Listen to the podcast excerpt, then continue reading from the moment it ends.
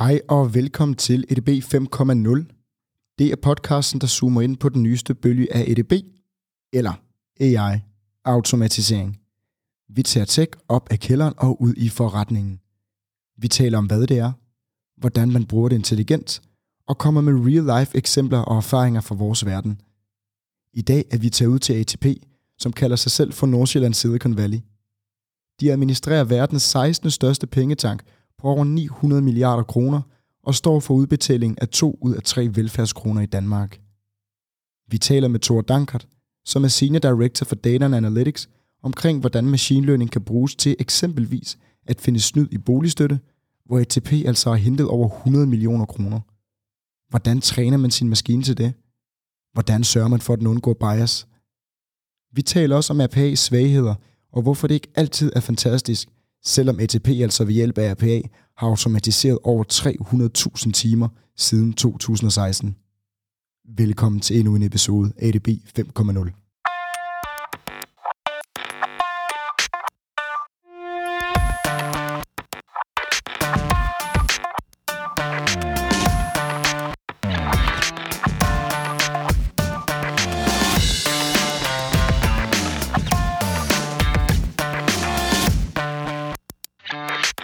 Hej Thor. Hej Mathias. Hej, og velkommen til mig, tænker jeg, fordi vi sidder ude hos dig ude hos ATP.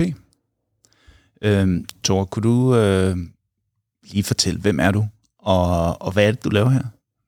Jamen, meget gerne Mathias, og velkommen til ATP, eller Nordsjællands Silicon Valley, som vi også kalder det herude i Hillerød. Okay, men stop det. Jeg bliver nødt til at stoppe det her. Nordsjællands Silicon Valley, det må du simpelthen starte med at uddybe, før vi finder ud af, hvad ATP er og hvad I laver her. Jamen, der er jo ikke mange, der ved det, men i ATP, der laver vi rigtig, rigtig mange fede ting, som jeg også gerne vil fortælle lidt om i dag. Og derfor så har vi simpelthen døbt os selv Nordsjællands Silicon Valley, fordi at vi arbejder med Danmarks største og mest interessante datagrundlag. Der er ikke mange, der ved det, men i ATP, der er vi opdelt i to områder. Vi har dels vores Pensions and Investment, hvor vi investerer danskernes pensionskroner. Der sidder vi på en pengetank på ca. 900 milliarder, hvilket faktisk gør det til verdens 16. største pengetank. Så det er rigtig, rigtig mange milliarder, vi sidder og investerer af danskernes pensionskroner der. Sejt. Ja, det er lidt Joachim von And-agtigt, og igen Silicon Valley. Der synes vi også godt, vi kan leve op til det. Så det er det ene forretningsben. Mm-hmm. Så har vi det andet forretningsben, der er vores administrationsforretning, hvor vi administrerer en lang række ordninger. Det er boligstøtte, for eksempel folkepension, barselsdagpenge, de indefrosne feriepenge, som du sikkert har været i kontakt med her for nylig, mm-hmm. Arbejdsgivernes uddannelsesbidrag og ATP livslang pension. Så en lang række forskellige ordninger der. Så velfærdsstatens udbetalinger til borgerne? Ja, præcis. Mm-hmm. Det er faktisk sådan, at vi udbetaler 2 ud af 3 velfærdskroner i Danmark.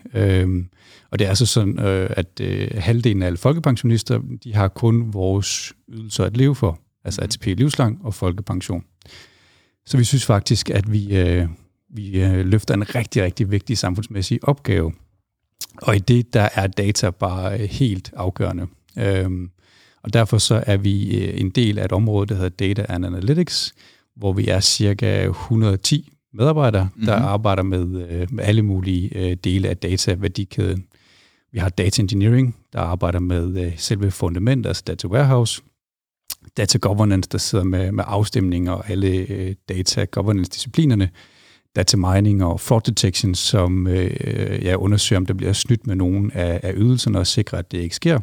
Og så har vi så min egen afdeling, Business Science, AI og innovation, hvor vi laver en masse analyse og rapportering og innovation og intelligent automatisering.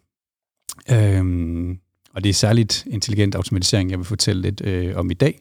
Mm-hmm. Fordi det har vi været i gang med siden starten af 2016. Mm-hmm. Vi har automatiseret mere end 300.000 timer. Så vi har et ret fedt setup, hvor vi virkelig får kørt ret mange processer igennem ved brug af RPA. Så når vi siger 300.000 timer, det er vel rundt regnet været en 200 mands arbejde fuldtid, eller hvordan? Sådan i den retning? Ja, præcis. Det passer meget godt. Og det er jo kun de kvantitative effekter i forhold til processen. Så har vi også alle de andre gevinster, som jo handler om høj medarbejdertilfredshed, fordi det er jo typisk nogle processer, som folk ikke synes er de mest spændende at arbejde med, som vi går ind og sætter strøm til og effektiviserer på den måde.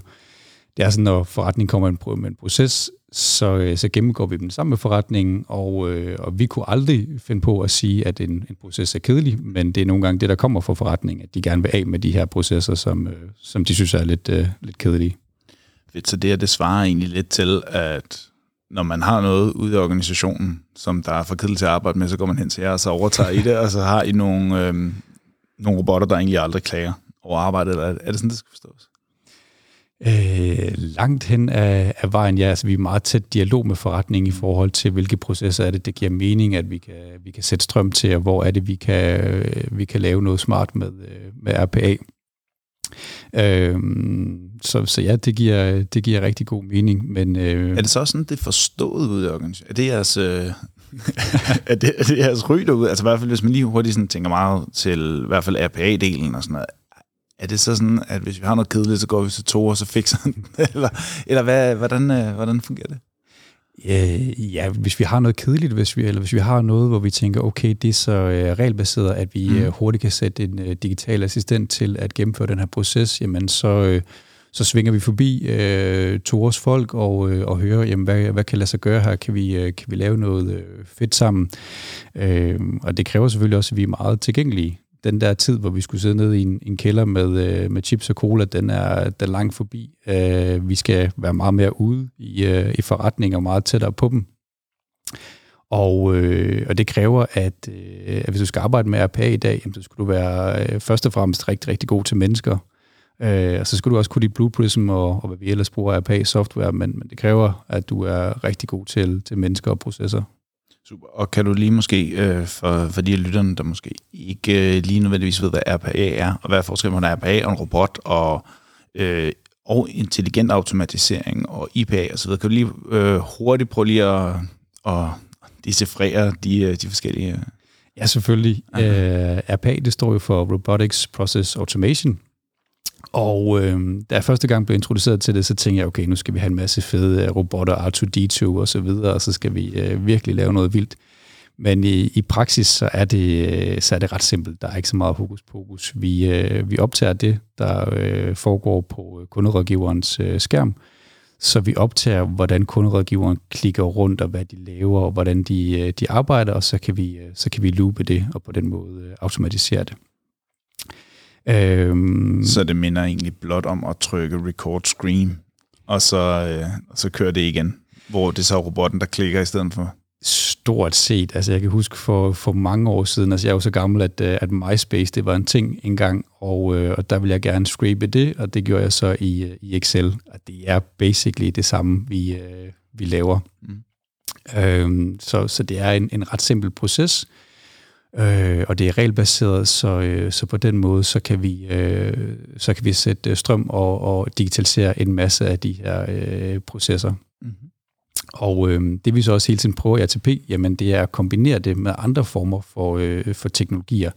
Og det er så her, hvor IPA kommer ind med det intelligente. Fordi vi kunne rigtig godt tænke os at få nogle mere intelligente robotter. Så det vi gør, det er, at vi bruger også den teknologi, der hedder OCR, står for Optical Character Recognition. Mm-hmm. Så for eksempel i forhold til vores lejekontrakter på boligstøtte, der får vi 120.000 lejekontrakter ind om året, og så bruger vi så OCR til at scrape alt det her data ud af typisk PDF-filer, og så bruger vi RPA bagefter til at køre processen, og en robot, der kører det igennem, indtil det kommer over til en kunderådgiver, der så tager sagen videre. Og i andre elementer end altså i OCR, eller måske lige for at opsummere på det vil sige, en RPA er en dum robot, og så gør I den mere og mere intelligent ved at koble andre, for eksempel som Optical Character Recognition ind i det. Bruger I andre elementer til at gøre den mere intelligent? Jamen, vi arbejder med, hvordan vi som sagt kan gøre dem til mere end bare dumme robotter, fordi vi kunne jo rigtig godt tænke os, at robotterne ikke var så følsomme. Så når der sker en ændring i et fagsystem, og der er en knap, der bliver rykket, jamen så ryger robotten jo i princippet af båndet, og så skal vi så opdatere den. Men hvis vi kan gøre det mere intelligente og mere i stand til selv at vurdere, hvad de så skal gøre, når de ryger af båndet, og træne dem i det, jamen så får vi nogle meget mere stabile robotter. Og det er jo det, der hele humlen for forretningen, at de har nogle robotter, de kan stole på, som leverer hver dag. Fedt, fordi jeg skulle til at sige, mange af de scenarier, jeg i hvert fald har set, så når man har implementeret RPA, og så er der en eller anden applikation, der laver en opdatering, og hvis man ikke har verdens mest opdaterede CMDB, og man ved præcis, hvad der arbejder sammen, så har man simpelthen et problem, fordi så stopper ens RPA med at virke. Så hvordan gør man så det? Hvordan kan man gøre den intelligent til selv at kunne se forskellen på, at et felt måske er blevet omdøbt og blevet sat over i en anden rubrik, eller et andet sted på skærmen? Hvordan genkender man de ting, og hvordan gør man det gennem en user interface, som vi jo stadig arbejder igennem, tænker jeg? Mm. Jamen det gør vi jo. Det er også der, hvor softwaren har udviklet sig så meget, uanset om man bruger Blue Prism eller UiPath, eller hvad man nu bruger. Nu bruger vi selv UI eller Blue Prism, og der kommer nogle rigtig gode muligheder for igennem simpel machine learning og træne robotterne, så de bliver bedre og bedre i stand til at vurdere, hvad de skal gøre, og på den måde få nogle mere intelligente robotter. Vi er ikke derhen, hvor robotterne arbejder med forskellige regressionsmodeller, og det er det, vi kan, men det er den vej, det stille og roligt kommer hen af. Det synes jeg er rigtig, rigtig spændende, fordi robotterne er jo gaffatape. Det er jo ikke en rigtig løsning. Altså, så vi laver jo ikke en systemintegration. Det er jo gaffatape, vi arbejder med. Og nogle steder også bare almindelig tape, der ikke holder så godt. Eller hvad? Nogle steder den billige sekundlim, man køber i Netto, for nu at være helt ærlig. Jeg kan huske, da jeg begyndte at arbejde med RPA, der fik jeg at vide, at RPA, det var min kollega, der aldrig var syg. Og det er jo en stor fed løgn, fordi de netop er relativt følsomme over for ændringer i fagsystemet. I hvert fald så måske er de aldrig syge, men de spørger i hvert fald ofte om hjælp, ikke? Det er lidt for ofte, og det er helt okay at spørge om hjælp, men hvis man så kunne lære af den hjælp, man får tilbage, så vil vi være et rigtig langt stykke, og det er det, vi hele tiden arbejder på, hvordan vi kan gøre dem mere intelligente. Cool. Så det vil sige, at I har haft RPA inden, I har haft en god succeshistorie med det. Det var dumme robotter. Dem er I begyndt at gøre mere og mere intelligente. I har tilkoblet noget OCR, I har tilkoblet nogle af de teknologier, som gør, at de bliver lige så følsomme. Har I andre elementer inde i det, og hvor er I på vej hen med det nu? Ja, jamen vi er nemlig et rigtig spændende sted med vores RPA lige nu, fordi som jeg sagde, så har vi effektiviseret mere end 300.000 timer. Det er super fedt. Det har også gjort, at forretningen er relativt krævende i forhold til, hvad vi kan hjælpe dem med, fordi de har fået ret meget af nogle store processer, så vi har taget de lavt hængende frugter. Så vi skal hele tiden kigge på, jamen, hvad er det så for værdi, vi kan skabe ude i forretningen? Når det måske ikke er de største processer længere, hvad er det så, vi kan gøre i stedet for? Er det at sikre en højere grad af compliance, eller hvad er det så, vi kan bidrage med? Og der er vi så også ret heldige, fordi vi har en forretning, som har arbejdet med RPA i så mange år. Så det her med at udfylde en PDD, hvor de gennemgår... En PDD? Ja, det er nemlig en procesbeskrivelse, hvor de gennemgår hele den her proces. Mm-hmm. Det kunne for eksempel være en lejekontrakt, hvordan de arbejder i fagsystemerne. Jamen, den er de så vant til at udfylde, så der er ikke så meget tilbageløb. Vi skal ligesom ikke hjælpe dem så meget i forhold til, hvordan udfylder man så sådan en her, hvordan kan man gøre det på en smart måde. Og forretningen er heller ikke nervøse i forhold til RPA, altså det her med, at vi sætter strøm til deres processer. Mm.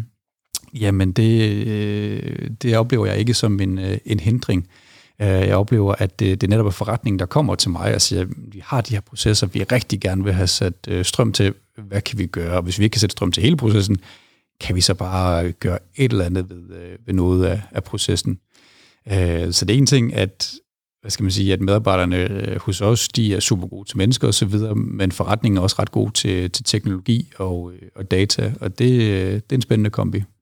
Fedt. Okay, det allerede der, så kommer der kommer mange spørgsmål, men jeg tænker bare, jeg holder mig lige til to af dem. Den første, hvordan kommer man derhen, hvor organisationen er så bekendt og så tryg ved den teknologi, at de kommer til jer?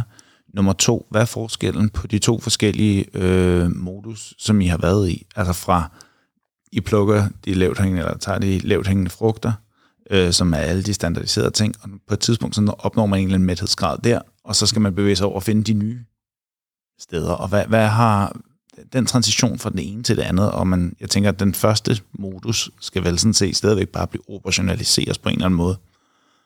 Hvordan skifter man over til nummer to? Det var de to spørgsmål. Yes.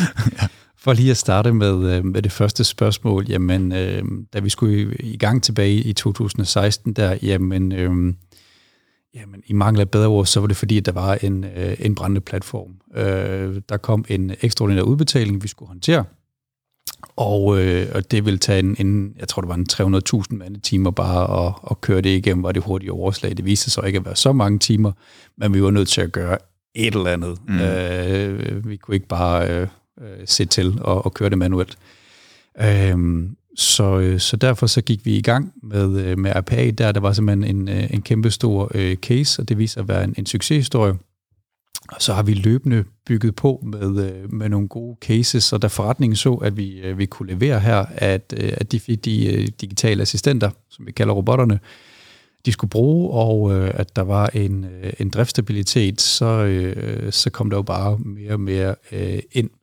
Også fordi, at nu er vi godt nok Nordsjællands Silicon Valley, men vi er også et Silicon Valley tilbage fra 64, så der er også en vis grad af teknisk gæld rundt omkring, som vi løbende skal håndtere. Og det er helt sikkert en af vores mest spændende udfordringer, hvis man kan sige det på den måde, at der er nogle fagsystemer, som har en vis alder på bag. Nogle af dem, som vi selvfølgelig løbende får opdateret, men det gør, at der er nogle use cases også, som er ret interessante i forhold til RPA. Og der bliver RPA vel næsten også RPA kan jo, i og med at det interagerer gennem user-interfacen, så vil det jo have en fordel, tænker jeg, i forhold til rigtig mange legacy-systemer. Det er i hvert fald mine erfaringer med, at det er når man ikke interagerer på andre måder, eller der er andre tekniske begrænsninger, så i og med at APA fungerer på samme måde som en almindelig bruger, eller interagerer på samme måde som en almindelig bruger med et system, så gør det mere applicerbart til at integrere, eller at operere, eller automatisere på legacy-systemer. Ja. Hvad har jeres erfaringer været omkring det? Jamen, det har vi helt sikkert ofte haft gode erfaringer med, og også i forhold til vores setup, der vi har fået lavet nogle komponenter, som vi så kunne genbruge på tværs af digitale assistenter. Så vi har ligesom brugt en del tid på at få det her setup med de rigtige komponenter op at stå, og det skal selvfølgelig vedligeholdes. Men når det så kører, jamen, så er det super fedt at arbejde i, og det giver nogle ret spændende perspektiver i forhold til at genbruge og få de her stordriftsfordele, som vi helt sikkert har hos os. Det er en ting, som jeg generelt har været ude og prædiket meget, det der med, at man skal have sin genanvendelige. Jeg tænker, det lyder næsten som sådan en form for modulær arkitektur på jeres robotter, sådan, så man kan genanvende nogle af de samme, eller kalde nogle af de samme funktioner osv. Kan du prøve at beskrive, hvad kunne være sådan en genanvendelighed, hvad kunne det gå ud på i en RPA-kontekst? Jamen, det kunne for eksempel være i forhold til, hvordan vi arbejder med borgerens oplysninger. Det er jo sådan, at vi arbejder med populationsdata på mange fagsystemer i ATP, og der er jo mange forskellige former for forretningslogik i det. For eksempel noget så simpelt som et CPR-nummer, hvor man tænker, det bør være sådan rimelig simpelt med antal cifre osv., men det kan du alligevel have forskellige tabeller på. Men det her med at få oparbejdet et bibliotek, hvor vi gør tingene på den samme måde igen og igen og igen og bruger de samme definitioner, det bruger vi en del tid på, og så også bredt ud til resten af forretningen, så det er den samme måde, vi arbejder med data og de forskellige definitioner på. Okay, cool. Så det var ligesom modellen op til, det var svaret på spørgsmålet. Jeg tænker, hvordan er det, man får dem til at komme? Det er simpelthen ved at have nogle hammergode use cases og vise fordelen, og så måske lyder det, som om i nogen tilfælde også være den eneste mulighed for en automatisering? Eller hvordan? Nej, ikke den eneste mulighed for en automatisering. Vi har jo en IT-afdeling, som vi også arbejder meget tæt sammen med forskellige leverandører, hvis der er behov for en systemintegration. Men nogle gange, så er der jo behov for et quick fix. Det vigtige for os, det er, at det quick fix ikke bliver den varige løsning, så vores digitale assistenter kommer til at køre i for mange år, fordi så er det der, det går hen og bliver forretningskritisk. Og det er ikke det, der er formålet eller tanken med RPA. Altså, det er den her gaffetape, og så skal vi så også videre efter det. Ja. Så det var den første del. Så spørgsmål 2, som var, hvordan er det, og hvad er forskellen på at arbejde i modulset, hvor man høster de lavt hængende frugter, til at man skal til og ud og finde eller udbrede sit eget domæne, eller sine egne use cases, og finde nye områder at arbejde med, og hvordan gør man det? Jamen, det gør man igen ved at have rigtig meget fokus på mennesker og processer, hvor man kan sige, ja, modus 1, jamen der væltede det ind med processer, og folk ville rigtig gerne være med og få prøvet tingene af, og kunne ikke køre den proces, og så bliver der bare banket af sted, der bliver høvlet en masse digitale assistenter ud over rampen. Så gik vi mere med over i modus 2, hvor der ikke var de her lavt hængende frugter med 20.000 timer i en enkelt proces, og vi lidt mere skulle ud og kigge på, jamen, hvad var der så af interessante processer, hvor der måske ikke var så mange timer, men vi kunne hente noget compliance og noget medarbejdertilfredshed, og vi kunne lave nogle andre ting, hvor vi kunne få gavn af RPA. Og det har helt sikkert krævet, at vi endnu højere grad er helt ude ved forretningen og forstår deres udfordringer. Hvor er det, båndet det falder af? Hvor er det, det vil give mening? Dels med en digital assistent, men det vil jo også hjælpe forretningen med, det er at sige, okay, skal I lave den her proces? Altså, giver den værdi, eller skal vi bare slukke for det her? Skal vi gøre det på en anden måde? Det er også derfor, det er spændende at lave de her PDD'er, hvor vi gennemgår processen, fordi det afslører jo også nogle gange, at forretningen ikke altid er helt enige på tværs i forhold til, okay, hvad er best practice i forhold til den her proces? Og derfor skal vi gøre det på en anden måde, og kan hjælpe dem med det, så vi ikke kun er RPA-konsulenter, men også er proceskonsulenter, og på den måde kan hjælpe dem. Hvad er jeres... Hvad er jeres model for at finde ud af, om man skal dræbe en proces, om man skal redesigne en proces, eller om man skal sætte strøm til en proces, eller om altså de forskellige outcomes, der ligesom er af det, før man kommer frem til at sige, prøv at høre, RPA er den rigtige vej, lad os gå den vej, og det er det, vi kører med. Vi kigger altid på, hvad det er, processen skal bidrage med. Hvad er det, den her proces, den skal kunne? På de helt store processer, jamen der vil vi gerne arbejde endnu mere innovativt, så vi via design thinking går ud og siger, okay, hvad sker der egentlig her? Er det noget, vi skal blive ved med at gøre? Hvordan kan vi gribe det her an? Giver det mening med en robot? Eller hvad skal der ligesom ske? Og hvad er design thinking? Bare lige så vi alle sammen kommer med her. Ja, men design thinking er en spændende måde at arbejde og tænke på, hvor vi prøver at være lang tid i den første fase, hvor vi kigger på, hvad er egentlig udfordringen? Altså, hvad er det, vi kigger ind i her?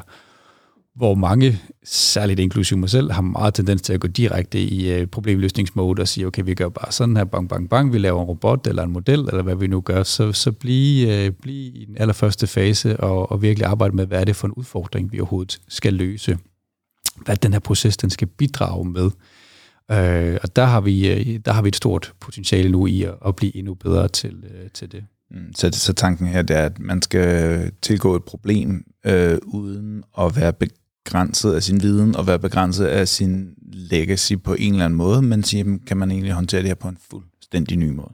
Ja, præcis. Og så også meget tænkt det udefra ind, så hvad er det slutbrugeren har behov for? Hvad er det, der giver slutbrugeren værdi og mindre indefra ud? Så selvom vi kunne lave en super fed avanceret robot, så er det måske ikke altid der er svaret på udfordringen. Så laver vi sgu lidt nogle gange robotten alligevel, fordi det er fedt, men det er sådan en helt anden historie. Cool. Når man arbejder så meget med RPA, man arbejder så meget med intelligent automatisering, som du har, og har det så udbredt i en organisation, som man har i ATP, så er der jo behov for governance. Og du sagde også, at I havde en hel afdeling, der også arbejder med governance inden for jeres automatisering. Hvilken rolle spiller det, og hvilken rejse har I været på for at komme der til? Altså, hvad er det for nogle modenhedsniveauer, man skal igennem, og hvornår ved man, at altså, governance skal være kæmpestort, og det kan dræbe alting, men det kan også være enablerne for alting. Hvordan finder man det der ligevægtspunkt?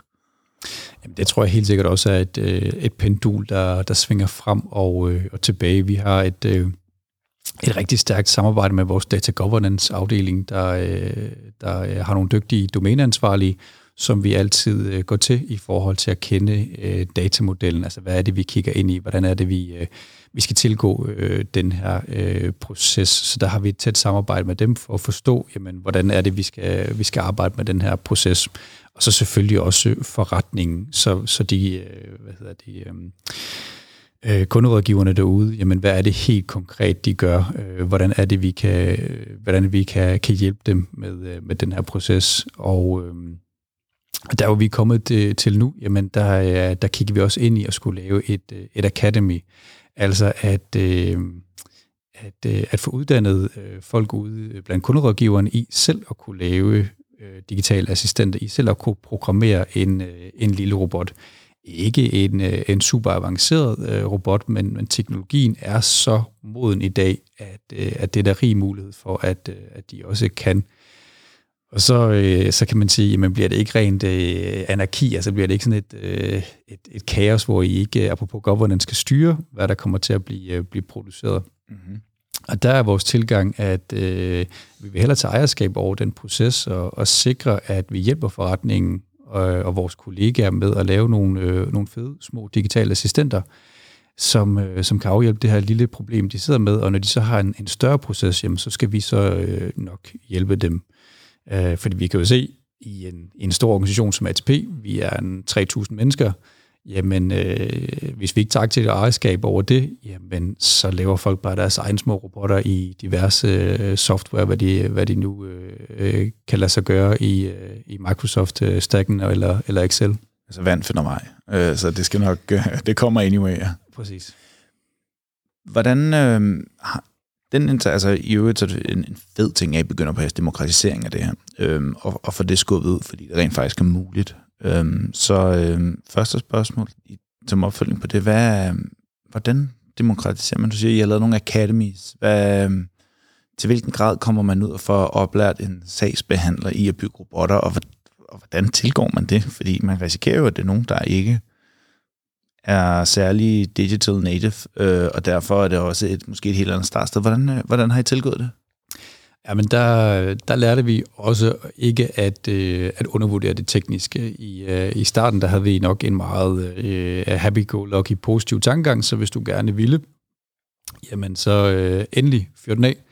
Men vi har også lært, at der, hvor softwaren er nu, så er den meget tilgængelig, men den kræver også en vis grad af teknisk indsigt og kunne, hvis det skal blive en rigtig succes. Så vi har startet med nogle forskellige piloter rundt omkring, med nogle afdelinger, som også arbejder med data, og på den måde, så kan vi så udbrede det derigennem. Men jeg vil heller ikke overgøre det teknisk. Hvis man har interessen, så kan man ret hurtigt lære de her forskellige software. Det er okay simpelt. Cool. Og hvordan koordinerer I så for selve jeres centraliserede governance framework, når I sidder og styrer jeres de robotter, der håndterer, eller måske de meget komplicerede robotter, de er jo ligesom integreret ind, tænker jeg, og bliver administreret gennem jeres governance framework i en eller anden grad. Mm. Til hvilken grad er der fuldstændig anarki for de ting, der bliver bygget ude i organisationen, eller er der en koordinering ind mod jeres centrale interface eller koordinering? Ja, der prøver vi at holde en stærk koordinering, så vi hele tiden ved, hvad der bliver bygget. Det er sådan, at vi har typisk en 25-30 robotter kørende i Blue Prism, er lidt større robotter, men vi vil jo rigtig gerne sikre en stærk koordinering af, hvad der ellers bliver bygget af små robotter rundt omkring, netop så vi kan sikre, at vi bruger de samme komponenter. Altså, vi gør det på den samme måde. Er der noget, der kan genbruges et nyt sted? Er der nogen, der kan lære af det her? Kan vi brede det ud til resten af forretningen? Så det er også derfor, vi prøver at sikre den her governance, hvor hvor vi koordinerer, men ellers så har folk rimelig frie tøjler til at bygge det, de godt kunne tænke sig at bygge. Hvad består den der koordinering af? Når man nu sidder som sagsbehandler, når man har bygget en lille robot, i hvilken grad er man så i... hvad får man af hjælp fra jer? Og hvad kræver I af dem, om man vil? Jamen, vi vil rigtig gerne ind så tidligt i processen, så når man ude i forretning oplever, at man har en proces, vi gerne vil have kigget på, jamen så er det der, vi kommer ind, og sammen med forretningen finder ud af, hvad skal der ske med den? Skal vi bygge en robot? Skal de selv bygge en robot? Ja, som sagt, er det noget lignende, eller hvad skal der ske med den her proces, når vi så er blevet enige om det? Lad os sige, det er forretningen, der så laver et eller andet selv. Jamen, når den så ryger båndet, for det gør den jo en gang imellem, jamen, så er de også selv ansvarlige for driften og finde ud af, hvordan kommer den så på igen. Men det er klart, at vi har en rolle i forhold til at supervisere og hjælpe dem, og hvordan kan man lave nogle forskellige ting. Men på trods af, at vi er et center of excellence, så vil vi gerne, som du siger, demokratisere data og teknologierne og sikre, at der er flest muligt, der får adgang til dem. Så det er den her balance mellem anarki og styring, og det... Igen, det er et pendul, der svinger frem og tilbage, men vi prøver at tillade relativt meget autonomi. Hvis man nu sidder ude i en organisation, og har en organisation, hvor man gerne vil begynde at demokratisere robotter, man vil gerne begynde at demokratisere en eller anden form for automation, building, det kan være rapportering, det kan være no-code, low-code applikationer, der skal bygges, det kan være mange forskellige former for digitalisering. Hvad er dit bedste råd til dem, der sidder derude og gerne vil begynde på det her? Hvad kræver det at komme dertil, og hvad bør man gøre som det første step, måske de 2 første step, for at komme dertil? Jamen, først og fremmest så skal man finde ud af, hvorfor man gerne vil i gang. Altså, er det for at effektivisere processer, og på den måde effektivisere årsværk, eller hvorfor man egentlig gerne i gang med at automatisere og digitalisere? Og når man afklarer det, jamen, så vil næste råd være komme i gang. Bare start og få prøvet af, og så se, hvad der er af muligheder i det, fordi det er så tilgængeligt, som det er i dag. Det er ikke ligesom i gamle dage, hvor vi sad i en DOS-prompt og skulle lave alle mulige ting i det. Meget af det er drag and drop i dag, så man kan rimelig hurtigt få kigget på nogle processer og se, hvad der ligesom er. Så man behøver ikke at være ATP med 3.000 medarbejdere for, at det giver værdi. Man kan sagtens være en meget mindre virksomhed, men det her med at komme i gang og ikke først optegne samtlige processer, man har i hele huset, men man kommer i gang med et par små processer og får lavet nogle quick wins og se, okay, hvad kan det her software? Hvordan kan vi skabe værdi med nogle processer, vi måske har kørt på den samme måde de sidste 30 år? Hvad kan vi så her? Hvordan kan vi rent faktisk få gang i den her software? Og så kan man begynde som sagt at koble OCR på og forskellige andre teknologier efter det, men man starter med bare at komme i gang og se, hvad den her software kan for ens egen virksomhed. Ja, så du siger, at man skal passe på, at man ikke administrerer sig selv ihjel, før man egentlig går i gang med det. Bare få det testet af, se om det kan lade sig gøre, og så langsomt skalere op. Så ikke starte ud med de vanvittige store business cases og flyde, og lade det der værdibegreb der, som der nu skal realiseres, fordi nu har vi fået en pokkers masse penge, så hellere bare starte med at få en lille smule penge, og med knap så høje forventninger, så langsomt skalere op. Er det sådan? Ja, helt sikkert, og så sikre en høj grad af driftsstabilitet, så man igen sikrer den her troværdighed til ens robotter, og viser, at de kører, og at robotter er en simpel og god måde for virksomheden at automatisere på. Og så igen, keep it simple. Der er vildt mange muligheder i dag, også i forhold til machine learning og alle de her forskellige teknologier, men kør det stille og roligt, og på den måde få det masseret ind i organisationen, og så kan man køre alle de her buzzwords efterfølgende. Det skal der nok blive masser af tid til. Cool. Så apropos buzzwords. Hvis vi nu åbner eller popper the hood og går en lille smule lidt længere ned i teknologien. I øjeblikket, der bruger I RPA, I bruger OCR, og I er begyndt at inkorporere nogle forskellige simple machine learning-algoritmer til ligesom at kunne lave noget gengældelse. Hvad benytter I ellers i automatisering, innovationer, AI, eller undskyld, hvis lige Business Science, AI og Innovation. Yes, jamen vi har jo forskellige modeller, vi bruger. Det er jo sådan, at vi arbejder, ja, som sagt, med Danmarks største og mest interessante datagrundlag. Vi har 2,7 millioner telefonopkald til ATP hvert år. Det ligger der rigtig, rigtig meget data i. Så lige nu, der kigger vi ind i, jamen, hvordan kan vi gøre bedre brug af al den her data? Altså, hvordan kan vi bruge tale til tekst til at få transkriberet alle de her størstedelen af de her telefonopkald ind i fagsystemerne, og bagefter lave forskellige ting med det, altså bruge NLP, Natural Language Processing, til at lave forskellige modeller. Så for eksempel, Mathias, hvis du ringer ind til os, du har en samtale med en kunderådgiver, jamen så har vi en model, der på baggrund af din samtale anbefaler kunderådgiveren, jamen hvad skal der så ske med Mathias? Skal han have tilsendt nogle dokumenter, eller skal han tale med en anden, eller hvad skal der ligesom ske? Så på den måde hele tiden understøtte kunderådgiverne og forretningen ved brug af data, og på den måde gør vores data mere handlingsorienteret, så det ikke bliver kun deskriptivt, men meget mere handlingsorienteret.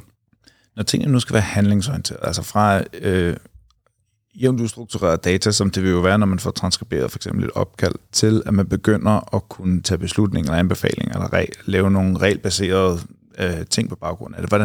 Hvordan kommer man dertil? Fordi en ting er, at man får sin 2,7 millioner opkald transkriberet. Hvordan tager man så det næste step derfra? Jamen det gør man også ved at have en klar strategi i forhold til, hvordan man gerne vil arbejde med data, og hvordan vi gerne vil få mest muligt ud af vores data, fordi vores, det er rigtig spændende ved ATP, det er også, at vi arbejder med så store datamængder, så det bliver mere begrænset. Jamen, hvad er det, vi skal bruge det her data til, når vi nu kan lave så meget, så hvad er det egentlig, vi kan skabe, der giver størst værdi, og hvordan er det, vi kan arbejde med det, så vi også samtidig sikrer, at den tekniske gæld bliver minimeret løbende, i stedet for maksimeret. Og det er hele tiden en proces, hvor vi tæt samarbejder med forretningen, vurderer, okay, hvad skal vi lave med alt det her data? Hvordan sikrer vi, at det skaber størst værdi? Jeg har også mine kollegaer over i data mining og fraud detection, der arbejder med kontroller. De har nogle rigtig fede modeller kørende, for eksempel på det, vi kalder fædrehoteller, hvor de undersøger, jamen, er der en masse mænd, der har adresse på det samme sted? Så kan det være helt fair, men det kan også være en proforma-adresse for at få nogle forskellige ydelser. Så igen, hvordan kan man bruge data og de forskellige modeller, der nu er til rådighed til hele tiden at få mest muligt ud af data? Vildt spændende case. Hvis vi lige tager den med fraud detection der. Hvordan gør man det? Prøv at forklare det til mig, som om jeg var en 5-årig. Hvad er det, machine learning kan gøre, hvis du har en masse data, og du har, og jeg går ud fra, når du siger modeller, så mener du i den grad også machine learning-modeller, der så kan gå ind og finde de her ting. Mm. Hvad er det, der sker, hvis du skal prøve at dumb it down for mig? Hvad er det, hvordan gør man det? Og hvad er det, sådan en machine learning, den går ind og gør? Jamen i det her tilfælde, der undersøger den som sagt, hvorvidt der er sandsynlighed for, at der er snyd med en given ydelse. Så det, der helt konkret sker, det er, at vi arbejder i en masse forskellige registre, hvor vi sætter nogle forskellige modeller til, der bliver trænet til at undersøge, om der er snyd med en data. Så vi starter med supervised learning, hvor modellerne kører. Det kan for eksempel være regressionsmodeller, random forest modeller, eller hvad vi nu vælger at bruge. Og de her modeller, de udpeger så en række forskellige cases, hvor der kunne være tilfælde af snyd. Så hvis vi lige spoler tilbage der, så når vi siger, at man laver supervised learning, det vil sige, at man fodrer en algoritme med nogle eksempler, hvor der rent faktisk var snyd, og så kigger den på datasættet bag det, for at finde ud af, hvad er fællesnævnerne for alle de her cases. Er det forholdsvis? Ja, forholdsvis, og det, der også er rigtig spændende i dag, det er jo hele det etiske perspektiv i netop at kunne forklare, okay, hvorfor er det så, Mathias og Thor, de bonger ud? Altså, hvad er det for hvad er det for variable, der gør, at lige de her to bonger ud? Altså, det kunne for eksempel være, jamen, de har adresse sammen, men vi kan også se, at de tidligere har været gift, og der er forskellige ting, der bonger ud, der tyder på, at Thor og Mathias måske ikke er det oplagte par. Selvom du er en flot fyr, så er det måske ikke det, der gør det. Så hvad er det ligesom, der bonger ud, og så ryger de her cases så ud til kontrol.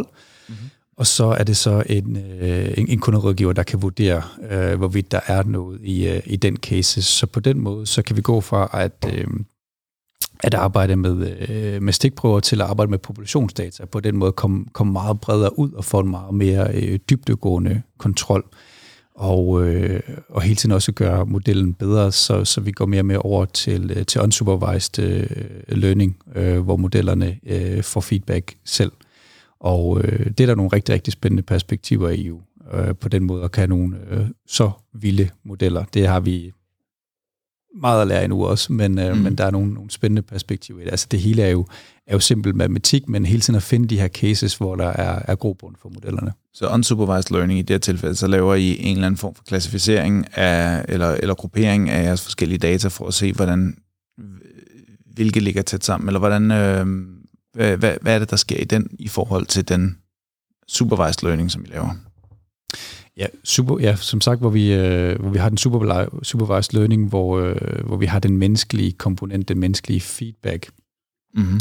Jamen, så har vi unsupervised learning i modellerne, hvor modellerne hele tiden kører, og så kommer mennesket først helt sent ind i processen, fordi vi er ret sikre på, at de her modeller de kører optimalt. Så det kræver også igen, at det kræver lidt mere træning af modellerne, før vi kan køre unsupervised learning af.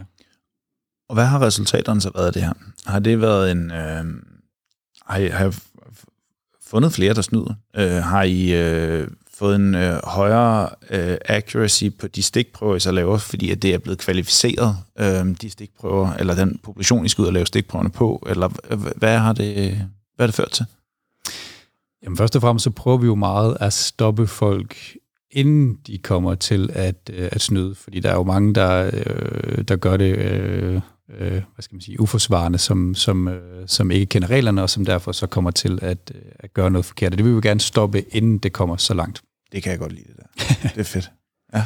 Og det prøver vi selvfølgelig hele tiden, så komme ind igen så tidligt i processen, så folk ikke kommer til at gøre noget forkert. Så ikke sådan en fuld minority report, hvor man så bliver straffet for det, men hvor man bliver hjulpet lige tilbage undervejs, eller hvordan? Vi har ikke Tom Cruise ansat endnu, men jeg vil da ikke afvise det, nu du siger det. Det er selvfølgelig noget med, at vi gør opmærksom på, at det kan man ikke det her. Du kan ikke både modtage folkepension og seniorpension eksempelvis. Så sådan nogle ting, der sikrer, at folk ikke kommer til at gøre noget forkert der. Men der er helt sikkert en stor effekt af det. Altså det er flere trecifrede millionbeløb, vi henter ind på den her måde samlet set over de sidste par år, så der er rigtig store perspektiver i det, det er der helt sikkert. Baseret på de machine learning-algoritmer, I har arbejdet på jeres fraud detection? Ja. Wow. Fedt. Det er en god business case. Det går jeg ud fra, nu ved jeg ikke, hvor mange penge I har brugt, men jeg går ikke ud fra, at det har været så voldsomt. Jo, men det er dels en rigtig god business case, men der er også hele det... Det etiske i at sikre, at folk får det rigtige beløb udbetalt. Så der er også noget retfærdighedsfølelse i det. Det er der helt sikkert også.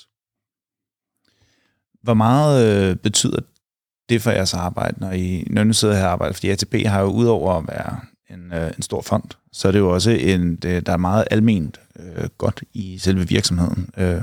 Det er selvfølgelig også lidt min egen farve mening, der kommer ind over, men at drive... Altså hjælp til at bidrage til noget godt til velfærdssamfundet og komme ind over der. Hvor meget gennemsyrer det frem for? Nu sad jeg lige før og sagde, en fed business case, og nu skal vi have kroner. Fordi det er jo, I opererer i et spændende felt mellem en kapitalistisk fond og en velfærdsydelse. Hvad driver det mest, og hvordan påvirker de her ting hinanden? Jamen... Vi synes selv, at vi har et rigtig stærkt purpose i ATP. Altså vores mission er at sikre økonomisk grundtryghed i Danmark. Og det gennemsyrer alt, hvad vi gør, så vi har hele tiden fokus på, jamen, hvordan er det, vi kan sikre den her grundsikkerhed? Hvordan er det, det skaber værdi, at vi udbetaler korrekte beløb til folkepensionisterne til tiden? Det er lige så stor en del af det, så ikke bare det korrekte beløb, men også til tiden. Og det gennemsyrer rigtig meget af, hvad vi laver, og det er det også nødt til, fordi vi har jo den her lidt sjove position, hvor vi er et omkostningsdækket monopol. Så vi har rigtig meget fokus på at bruge danskernes penge korrekt. Det er os alle sammen, der betaler til det, så hele tiden jamen, som omkostningsdækket monopol, jamen, hvad er det, pengene bliver brugt til? Hvordan er det, det skaber værdi? Og derfor så bliver business-casen altafgørende for alle de ting, vi laver her i ATP. Cool.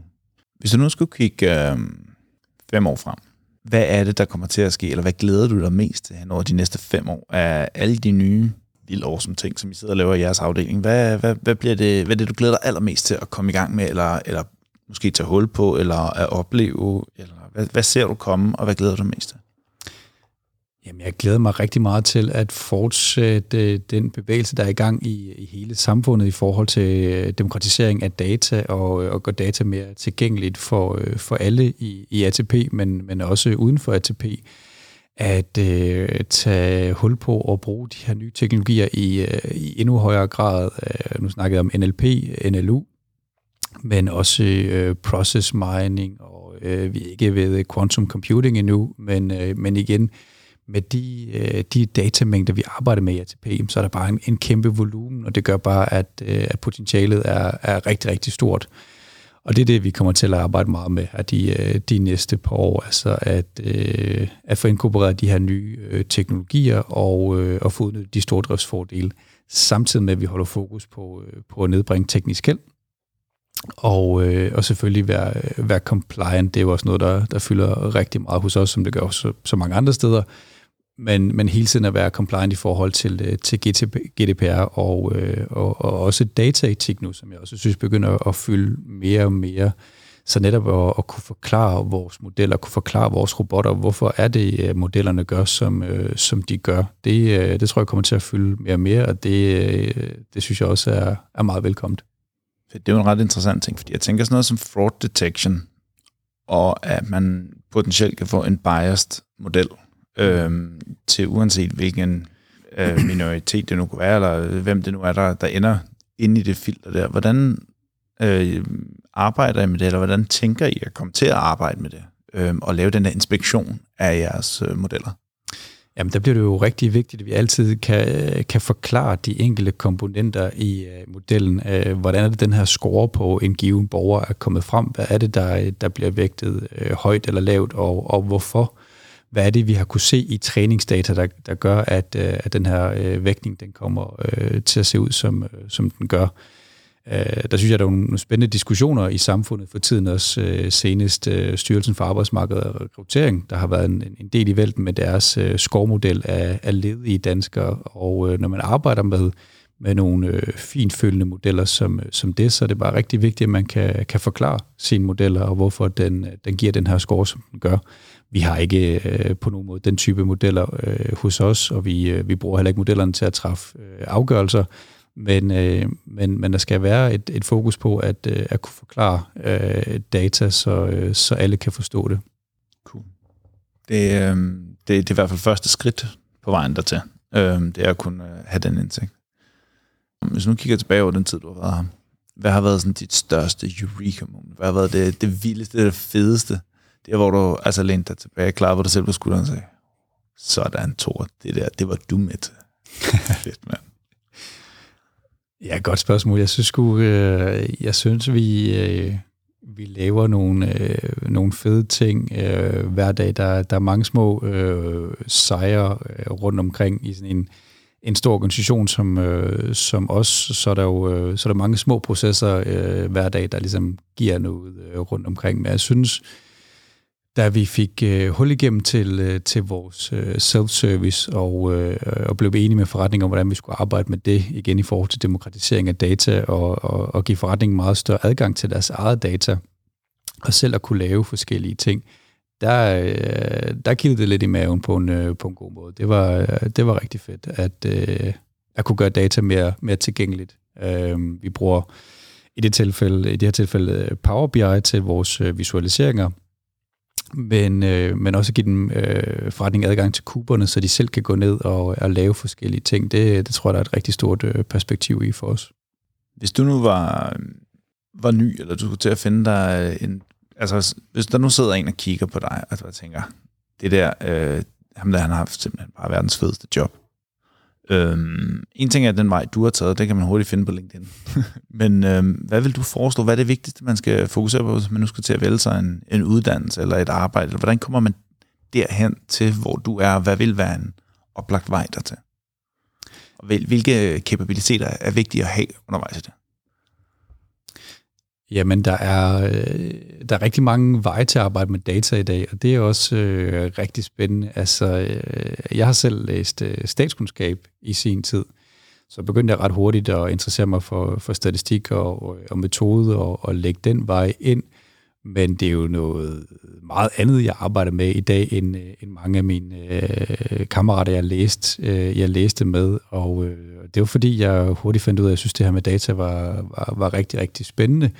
Men det, jeg synes var endnu mere spændende, det var, jamen, hvordan kan data skabe værdi i samspil med menneskene? Så hvad er det for nogle behov, forretningen har? Hvordan er det, vi kan lave noget, hvordan vi kan lave noget fedt?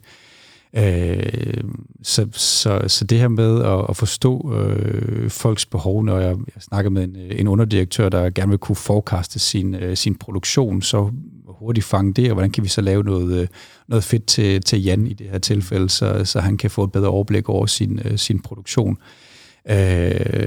Det tror jeg er en rigtig god vej ind, fordi man kan jo læse alt muligt i dag. Nu kan jeg se, at nu er der lige kommet karakterer gennemsnit ud, og man kan jo læse alt muligt. Og der er selvfølgelig de klassiske veje på ITU og DTU, men der er også mange forskellige andre veje ind. Og softwaren er også så tilgængelig i dag, at man rimelig hurtigt kan komme i gang. Så hvis man har en interesse, så er der mange veje ind til målet. Men jeg synes, det bliver vigtigere og vigtigere, det her med at kunne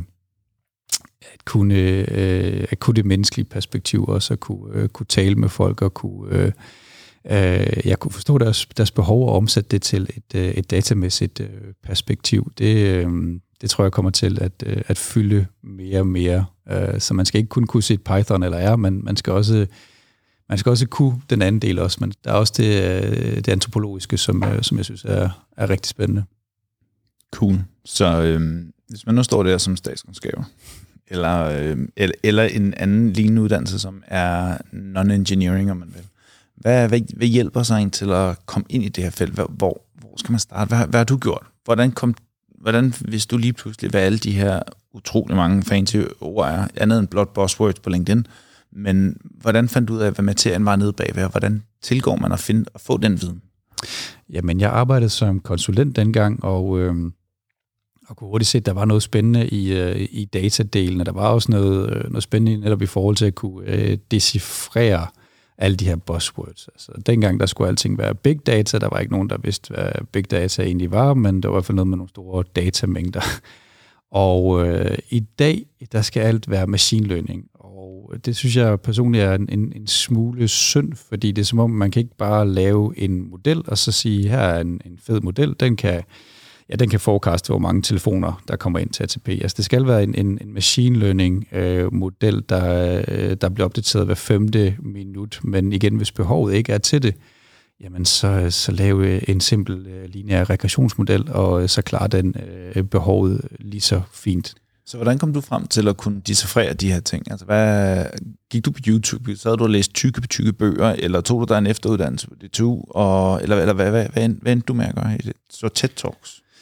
Jamen, alle ting faktisk. Jeg er også i gang med en master i business development på CBS nu, hvor det også indgår som en del undervisning, men meget YouTube i starten til at komme i gang og netop kunne kalde det her bullshit bingo og vurdere, hvornår er det så relevant med en machine learning-model, og hvornår er det ikke. Hvornår skal vi lave noget i Blue Prism, og hvornår skal vi bare ændre lidt på processen, og så kører den rigtig fint. Så det her igen med at forstå processerne, men samtidig sætte mig ind i teknologierne, og hvad de kan. og jeg startede selv med SAS i sin tid som software, og byggede langsomt på med Python og R, og alle de forskellige pakker, der er derinde, de giver også et rigtig godt indblik. Så hvis man har tid og lyst, så er YouTube helt sikkert et godt sted at starte for at få den rigtige introduktion. Til allersidst, her på falderæbet. Hvis du skal komme med 3 gode råd eller learnings på alt det, som du har gjort undervejs, så det er nogle rejser, du har været på og skal på. Hvad skal det så være? Hvad skal folk tage med?